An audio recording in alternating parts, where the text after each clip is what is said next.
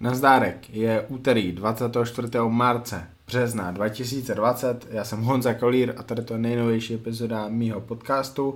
Dneska otázky a odpovědi. Otázky a odpovědi tady nebyly strašně dlouho, protože to není moje oblíbená část podcastu, ale je doba, jaká je, je těžký dostat hosty naživo v úzovkách do studia. Hlavně se to nabízí vzhledem k tomu, že se v té kulturistice, ale i mimo ní je strašně moc věcí, o kterých možná hodně lidí nemluví, anebo na ně neodpovídá třeba. Takže jdeme na to, uvidíme, jaký jste mi poslali otázky. Ještě jsem si nečel všechny, tak uvidíme, třeba budu překvapený. Let's get this started. Hnedka první otázka o kulturistice, zajímavý, takže pojďme na to. Co je na něm nejlepší a co je na něm naopak nejhorší? Osladil Šádek Berán Slavoj. Tak asi to vezmeme eh, po té kulturistické stránce, to bude nejlepší, aspoň nikoho nenaštvu, uvidíme. Eh, takže osladil, co je na něm nejlepší. Nejlepší na něm je to, že dokáže udělat neskutečnou formu, jakou se může prakticky vyrovnat možná jeden až dva lidi na té soutěži, který s Lukášem v ten den závodějí. A to z Lukáše dělá kulturistou, který ho by rozhodčí neměl nikdy přehlídnout a to je strašně důležitý. Dělá formu, jako udělá za rok jenom pár lidí. Šádek, nejlepší na Milanovi je to, že může porážet mnohem těžší kulturisty, i přesto, že on má něco málo, nad 100 kg a 110 kg nebude mít ještě určitě 2-3 roky. A i přesto poráží ty mnohem větší, zkušenější obry, a zaslouženě. A zaslouženě kvůli tomu, že prostě vypadá dobře, jelikož má neskutečnou kvalitu, separaci, detaily, má vidět věci, které nemají vidět jeho soupeři a díky tomu, když koukáte na ty prkna a vidíte ty obry vedle Milana, tak vy stejně koukáte na Milana, protože vás prostě něčím zaujme a to je taky strašně důležitý. Když jsme o to, co je důležitý v kulturistice, tak uh, Pavel Beran, to je potenciál, ještě nevím, jaký má, protože potenciál není jenom o tom, jakou máš kostru nebo kolik můžeš mít svalů, ale u Romana Vevrečana víme, že potenciál je i to, kam tě pustí zdraví, jestli máš silnou imunitu a tak dále, jestli dokážeš vydržet nápor tvrdých tréninků rok za rokem, bez toho, aby se to projevilo negativně na té postavě, aby ses nezranil. Každopádně u Pavla Berana tam vidíme neskutečně úzký pas a zároveň široký ramena. A to z něj dělá kulturistu při jeho výšce, který může být větší než dokoliv z jeho soupeřů, až Pavel dokáže nabalit ty svaly na svůj kostru. Což bude samozřejmě ještě chvilku trvat, ale už teďka samozřejmě se to projeví na těch soutěžích když bude stát vedle podobně disponovaných kulturistů a díky tady tomu si ho rozhodčí všimnou. Takže to je na něm ta nejlepší věc. Je to věc, na který on může budovat tu svoji kariéru a pokud by tady tu věc jednou ztratil, tak to bude obrovská škoda. Stejně jako kdyby eh, Milan Čárek napíchal své ramena ruce a ztratil detaily v tady těch partích, eh, což věřím, že on nikdy neudělá a jsem přesvědčený o tom, že to minulost nikdy neudělal, protože to vypadá tak dobře. Slavoj Bednář, on, je, on je strašně komplexní a v podstatě až na jednu jedinou věc, která je na něm fakt nejhorší, tak nejlepší na něm je úplně všechno. Kvadricepsy, hamstringy, ruce, prsa, záda, to jsou úplně brutální partie v jeho provedení. On má navíc schopnost chodit v neskutečné formě soutěž za soutěží, což se ukázalo v tom loňském roce a on díky tomu uspěl. Uspěl v Americe, v Evropě byl hodnocený neférově jako plno dalších kulturistů, ale hej no, politika. Dřív to, dřív to bylo naopak, v Americe nefér, v Evropě fér. Teďka v Evropě rozhoduje Kuwait nebo určitá parta rozočích a je to škoda. Je to škoda a možná Milan Čárek kvůli tomu už v Evropě závodit nebude, nebude což by byla škoda. Co je na těch kulturistech nejhorší? Slavoj Bednář má jenom jedinou věc, která je na něm špatná. Možná dvě, pokud to přeneseme ještě trošku dál, a to je břicho. Břicho je pro něj veliká slabina už hodně dlouho a on to může částečně zakryt posováním, což je samozřejmě strašně těžký, ale, ale věřím, že, že to může vylepšit. A pokud to nevylepší, tak je vlastně kromě toho břicha slabina i trošku ten posing. Ale v roce 2019 to bylo lepší, než jsem čekal. A věřím, že pokud letos nějaká sezóna bude, tak to bude ještě lepší. A to by bylo moc fajn, protože v takové chvíli je to skvělý soupeř pro Berana i Šátka. Nemyslím, že ještě pro Osladila, protože Lukáš je braný trošku výš v té Americe, ale kdo ví. Co je nejhorší na Pavlovi Baranovi? Asi kvadricepsy a záda eh, celkově, ale, ale to souvisí s tím, že je nejmladší z tady těch borců. A potřebuje prostě roky k tomu, aby tam mohl ty svaly nabalit, pokud možno ne moc rychle, aby to pořád bylo kvalitní, aby to bylo hezký, ale hej, aktuálně nedostatečně rozvinutý kvadricepsy a rozhodně hloubka zad. Ale to všechno přijde. To všechno přijde a uvidíme. Nemá vlastně třeba takovou slabinu, jako má Slavoj nebo Lukáš. Milan má možná ještě horší záda než Pavel Beran. Protože u Milana je fakt ty záda veliká slabina a je to slabina už strašně dlouho. Vlastně v jeho mužské kariéře je právě eh, rozvoj zad eh, jeho slabinou. Dřív to byly možná prsa, možná, možná ruce, ale teďka určitě ty záda a bude mít strašně složitý, aby to dohnal, kvůli tomu, že pokud vím, tak on zas tak tolik nezměnil ten trénink zad. A podle mě je to problém právě toho tréninku a pokud on trénink nezmění, pokud uh, tam ta technika nebude trošku jiná, tak uh, ty záda těžko dožene. No a Lukáš Osladil má v podstatě jednu velikou slabinu a to je střed těla, který není líbivý a úplně mu rozhazuje ten flow, ten, ten pocit z toho, jak celá ta postava pasuje dohromady. Třeba to, co má Milan Šádek, když vidíte ho biceps zepředu, tak to právě Lukáš nemá. Není to hezký. To je to, co bude Lukáše držet zpátky vždycky. To je to, co ho nepustí asi do top 6 na Olympii, ale on i tak je historicky nejlepší český kulturist. A to je prostě masakr. Otázka numero duo. Zdarec, nevíš, proč Blessing už netrénuje pod Neilem Hillem? Díky za podcasty a tvoji práci. Rádo se stalo? Nevím. A nevím, v článku na Evolution Bodybuilding se psalo, že to je z hlavy Neila, že Neil se tak rozhodl, že se řekněme Blessing nehodí na to, aby ho Neil připravoval dál, což je zajímavý tvrzení, je to nekonkrétní tvrzení, ale OK. Uh, podle mě je to pro Blessinga zlý, protože jen těžko bude hledat trenéra a dobrýho člověka zároveň, jako je zároveň Neil, takže fu, uh, fu, uvidíme.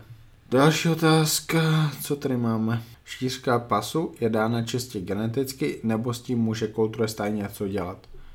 Nevím, ale pokud si mám něco myslet, tak si budu myslet to, že šířka pasu je dána tím, jak širokou pánev má člověk, protože podle mě asi nemůžeš pánev zúžit, takže tady to máš jakoby daný nějak geneticky, ale zároveň je potřeba, aby kulturista byl vždycky v maximální formě, protože jenom v takové formě se může zbavit veškerého tuku okolo břicha, okolo pasu a zároveň je potřeba tady tu formu ještě trošku podržet, aby to břicho eh, se ještě trošku stáhlo, což eh, jakoby můžeme vidět třeba na Milošovi Šarčevovi, který nikdy neměl nějak úzký pas, ale když, když držel formu trošku díl, tak vlastně během té sezony se mu pas trošku zužoval ještě.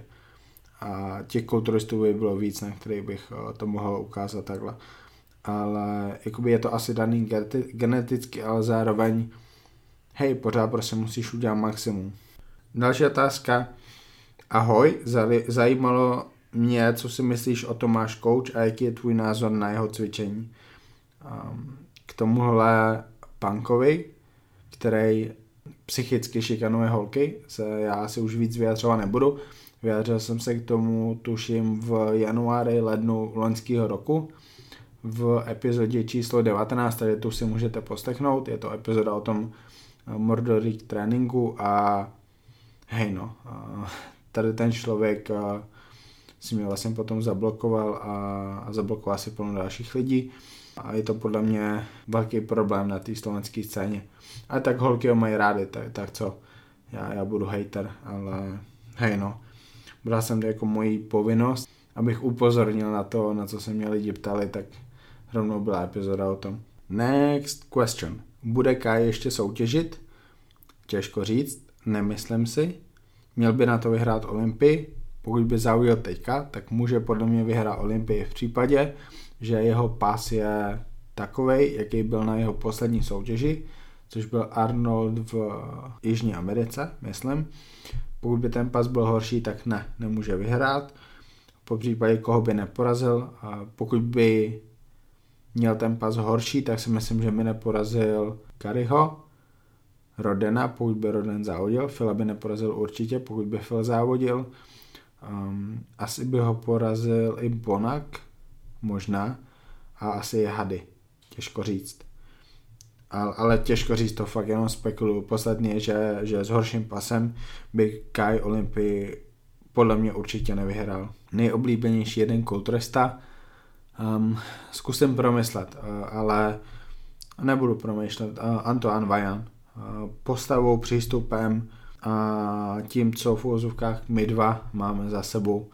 A bylo by fajn, kdyby jsem někde nahrál epizodu a teďka jsem trošku upustil od touhy nahrávat se zahraničníma hostama, ale, ale možná se k tomu vrátím, možná na to zase budu myslet, uvidíme. Bude zase podcast s Igorem Kopčekem. Podcast s Igorem měl být v neděli, ale Igor se nedokázal připojit na tu aplikaci, kde bychom nahrávali a jinak vlastně mělo být asi 6, 7, 8 hodin podcastu s Igorem nahráno během marce, ale tím, že jsou vlastně zrušeny kurzy uh, trenéra v Činkanen Čambal, kde by byl Igor, tak uh, samozřejmě nemůžeme nahrávat. Mohli jsme vidět Dextra ještě lepšího na jeho vrcholu, pokud by netrénoval tak šetrně.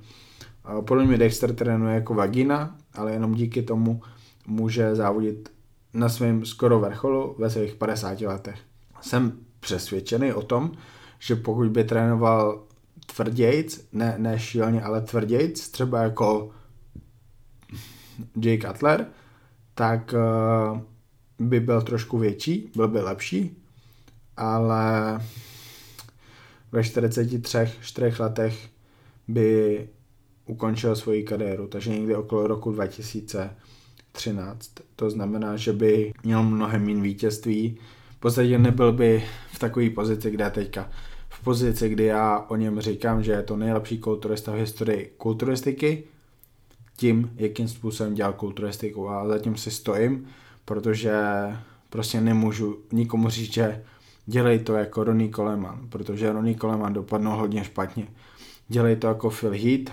Phil Heath si podle mě zničil postavu a hodně lidí ho nemá rádo. Tam jde i o tu věc reputace a Dexter má reputaci úplně úžasnou.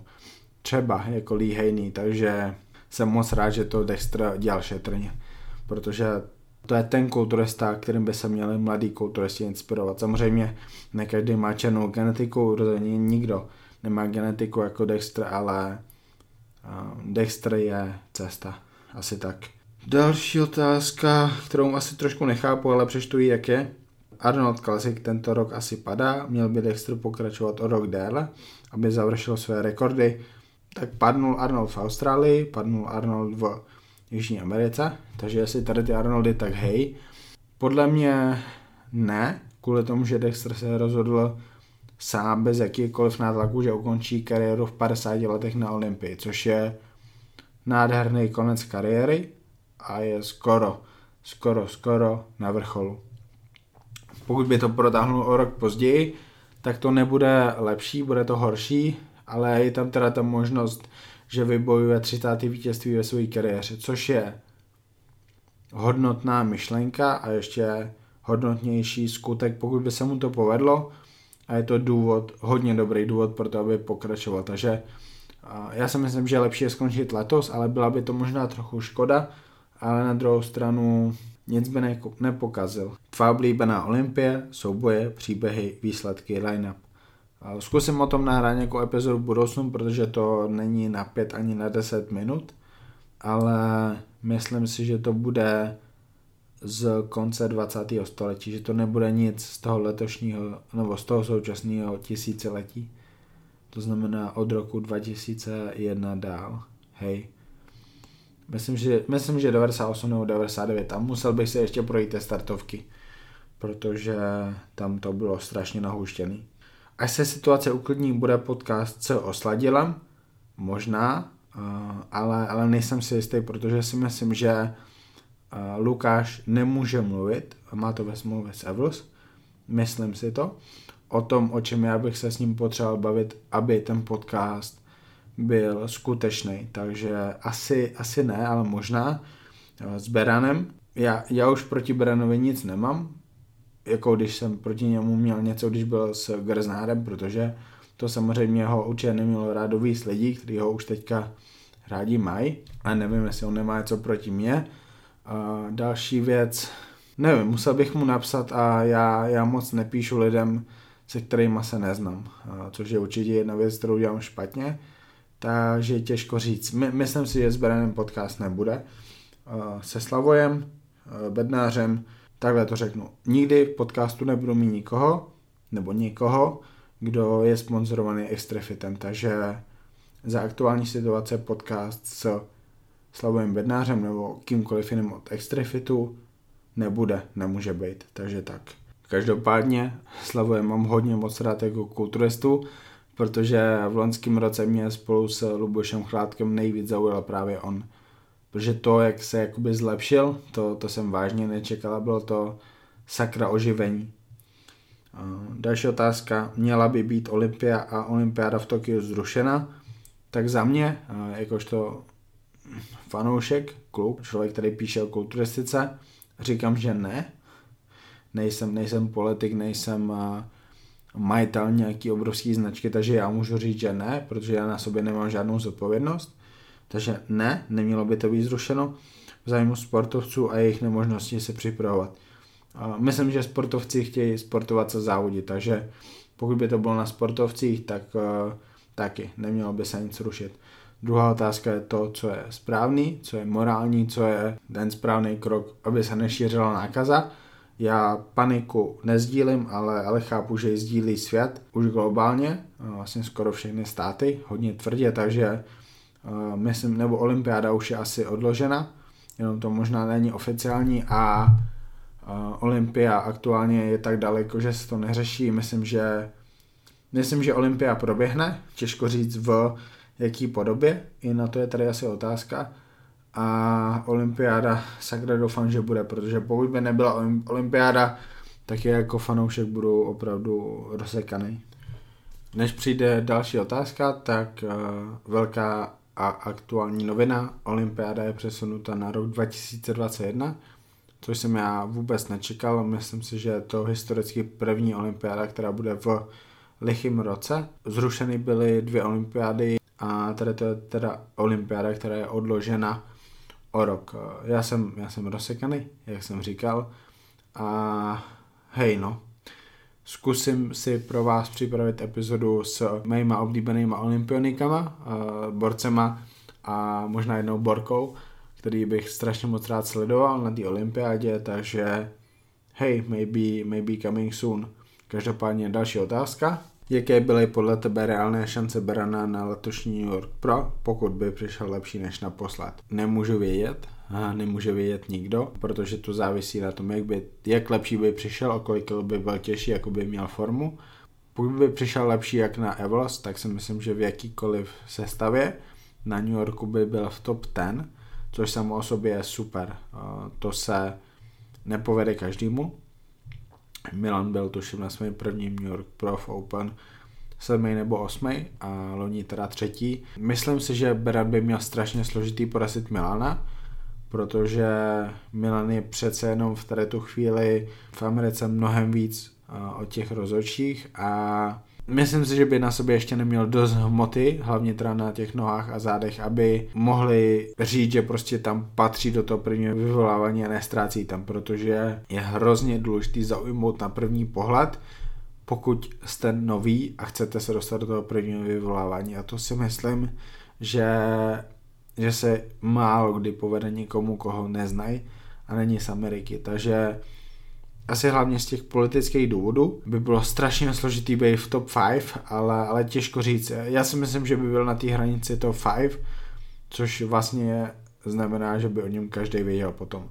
A to je to důležité, to by se mu povedlo. Jestli by měl šanci vyhrát, já nevím, já si myslím, že zatím ne, ale pokud ano, tak bych se samozřejmě radoval. Další otázka, pokud bude Olympia, kdo by měl kromě Bonanka vyzvat Karyho o titul při neúčasti všech velkých men. Pokud tam nebude Hady, tak si myslím, že nikdo. Vzhledem k tomu, že by Kramy mě zklamal tím, že spolupracuje s Čerem Nikolsem. Tam prostě nevěřím, že to starým trenérem může vychytat.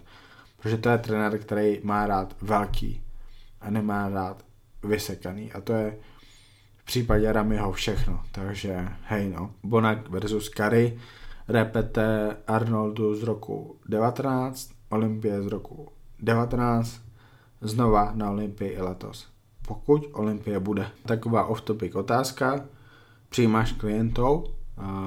Přijímám holky, klientky, nepřijímám chlapy, klienty, protože málo kdy neberu chlapy, se kterými vydržím díl jak půl roku, protože prostě chlapy nejsou zdaleka tak důsledný jako holky. S holkama se mi mnohem líp spolupracuje, dávají tomu mnohem víc a to je pro mě důležitý.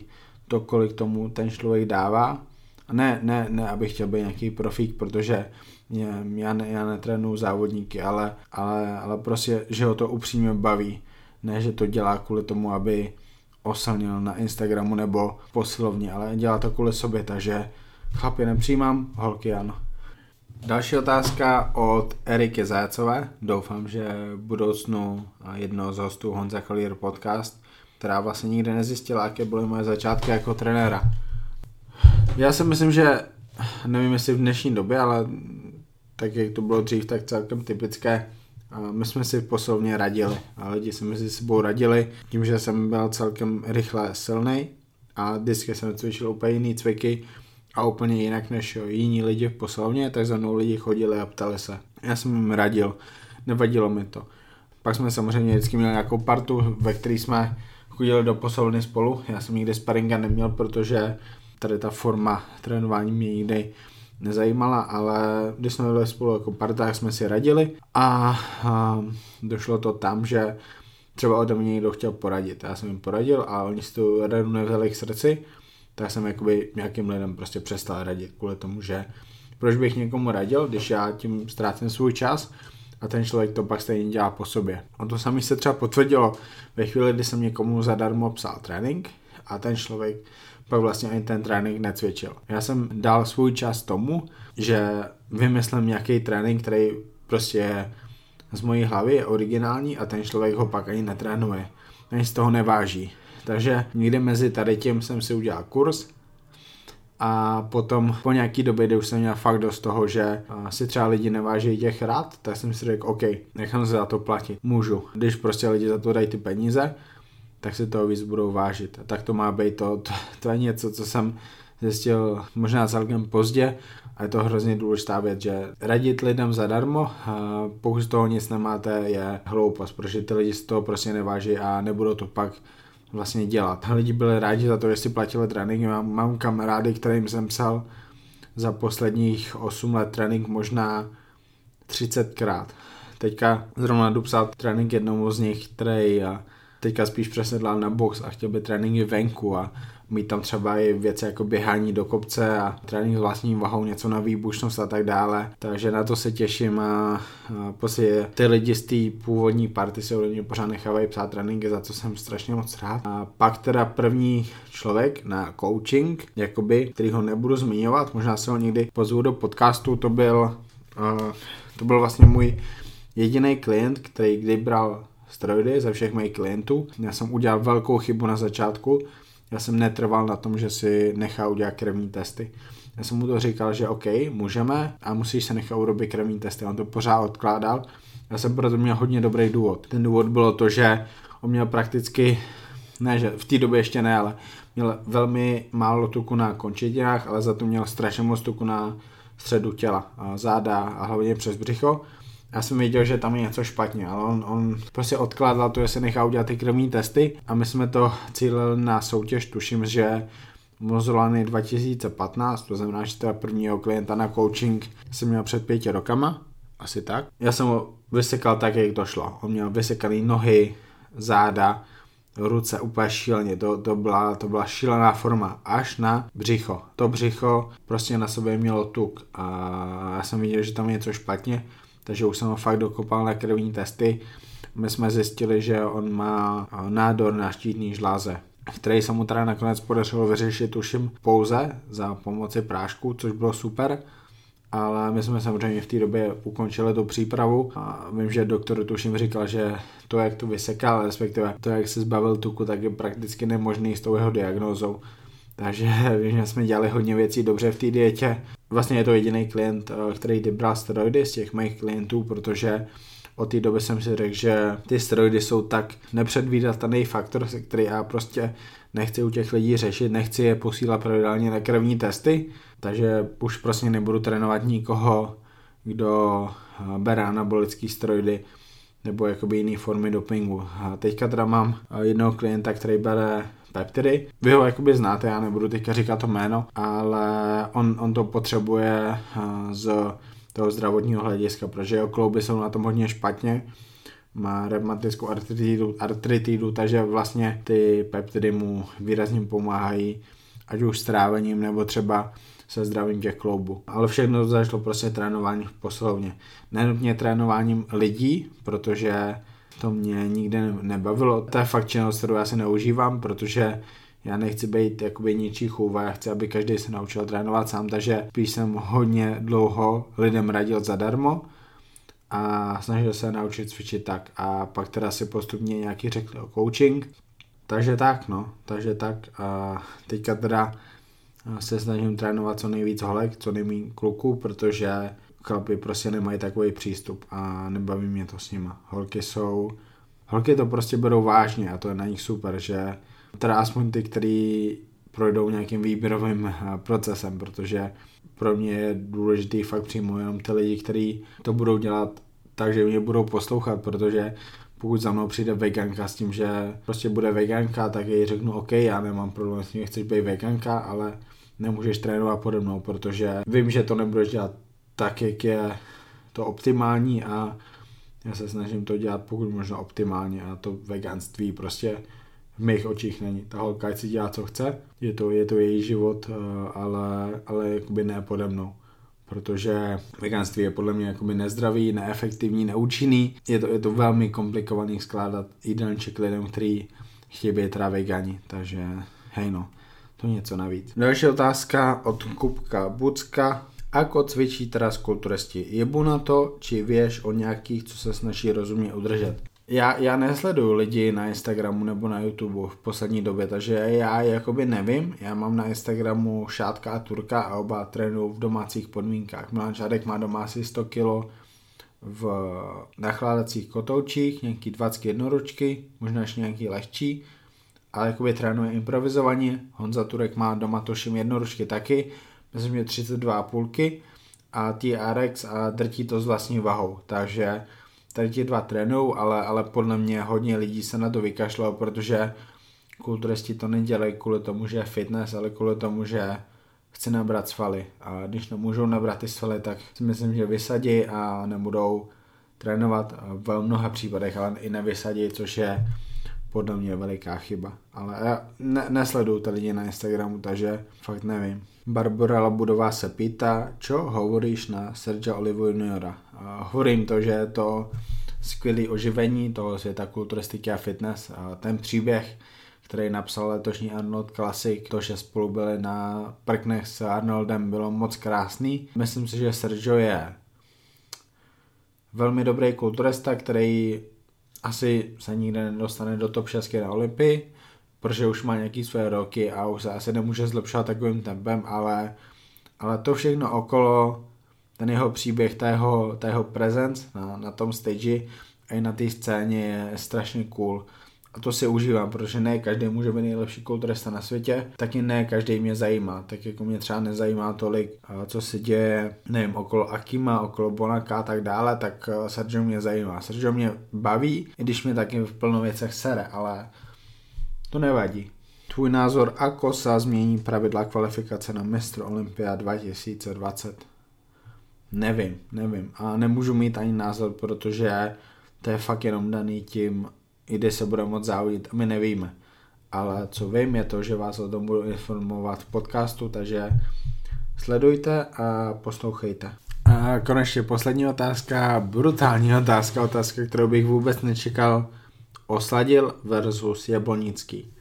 To znamená nějaké porovnání dvou nejlepších českých kulturistů v historii, řekněme aspoň teda na základě úspěchu na Olympii. Jablo má tuším 11. místo, Lukáš Osladil se loni dostat do top desítky, skončil 8. na Olympii, která byla nejlepší, nejhorší možná v historii a rozhodně za posledních 30 let, řekněme. Pro každého bude mít tady to umístění jinou váhu. Já, já nebudu tady to umístění spochybňovat, jenom ho dávám do kontextu, to jak ho budete vy vnímat je na vás. Každopádně, pokud bychom tady ty borce porovnali póza vedle pózy, tak eh, těžko říct, kdo by vyhrál, protože no, Lukáš by drtil ze zadu, eh, těžko říct, jak by to vypadalo z boku. Ze předu by určitě vyhrál Jablonický kvůli tomu, že prostě ten střed těla, který měl a celkově ta silueta byla úžasná, tím spíš v jeho nejlepších letech.